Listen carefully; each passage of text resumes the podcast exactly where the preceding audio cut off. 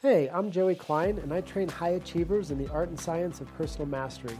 We define a high achiever as anyone who wants to better their life and is willing to take action toward making that happen. If you're listening right now, that's clearly you. My show will deliver tips on how to tune up the four key areas of your life relationship, body health, career money, and inner experience. I'm here to train you to live a life you love, and so let's make it happen.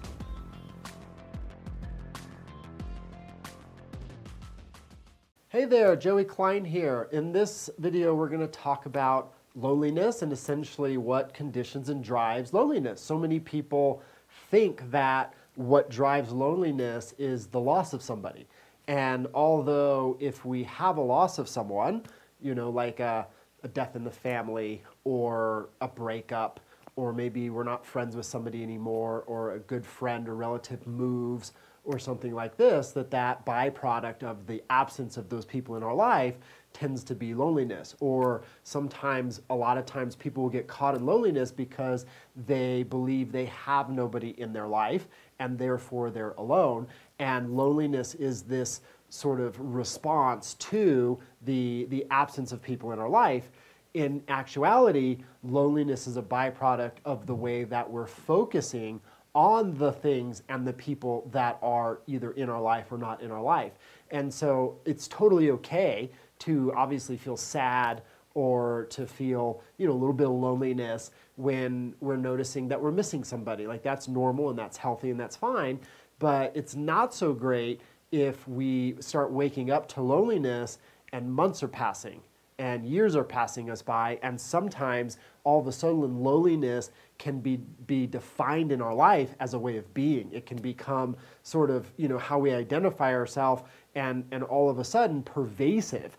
And now we want to know how do we get out of loneliness? How do we how do we get out of this conditioning? Because all emotions are conditioned and trained, and we we just have to understand well, what are we doing to condition the emotion? In this case, the loneliness, and what can we do instead to train and condition a, uh, a, a different emotion, a love-based emotion that we would rather not only experience, but also is going to support us to perform better in our life and bring the best version of ourselves to our life and the people that we love. And so, if we look at loneliness we tend to be focusing on the absence of somebody in our life. We focus on, on how they're no longer there. It's interesting because you can have all kinds of people who love and care for you. You could have friends in your life who love and care for you, who you see regularly.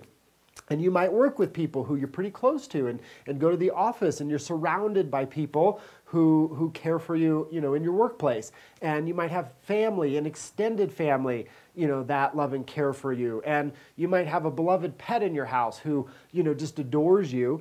And you have all this, you know, love and support all around you. And all it takes is the focusing on the absence of one person and all of a sudden we can we can start telling the story that we're alone and that we feel alone and that we don't have anybody in our life. And it's like we had a breakup right? It's like our we're no longer with our significant other. And all of a sudden we can sort of move into this space where you believe we have nobody in our life and we're alone and we have all the support in the world, right? I'm sure you've had that experience before. We have all kinds of support, but it doesn't seem like you have any support. It doesn't seem like anybody's there because one, the absence of one person can just kind of gut punch you. And if we accidentally focus on and obsess about how this person's no longer in our life, it can seem like there's nobody there. And that might be a best friend. It could be, you know, a significant other in your life. It might be a family member, you know, something of that effect and then we start telling the story that we have nobody. And so, what we want to do is just start paying attention. When are we focused on how a person is no longer there in our life and make a distinction?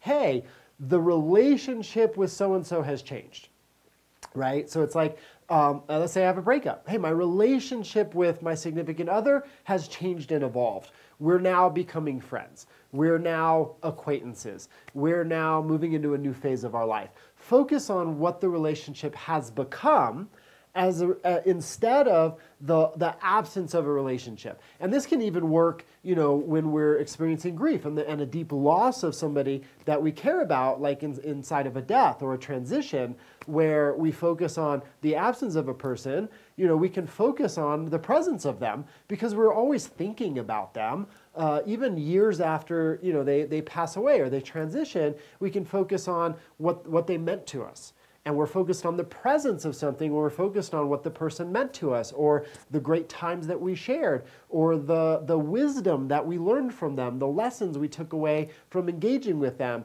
or you know the newfound appreciation that we have for life uh, because their, their transition reminded us that life is so special and sacred and can just you know transition so quickly. And so there's always the access to what's present for us if we can remember to focus on the presence, right? And so if we're focused on the presence, we're not we're not lonely at all because we experience that presence. We experience the presence of love, of connection, we experience the presence of support of the people in our life, and we just have to remember to acknowledge those things. And so in the case where like one transition, one relationship transitions, we can acknowledge what that relationship has become, number one. What is the relationship to us now? What is it is it becoming, right? The, the transition into where we're going with the relationship, which is the focusing on a presence of something. And then we can also focus on and remind ourselves of all of the beauty and all the relationships that are still in our life, the friends that we have and the family and, and our, our acquaintances and our, and our work buddies, right? Our, our work family, so to speak. And if we start paying attention, we have, we have all these people in our life. And if it's like, man, I'm going through a, a, period in my life, or maybe I just moved and I don't have a lot of interaction with people right now uh, because I moved states or moved countries and I've not yet found my new community of people yet.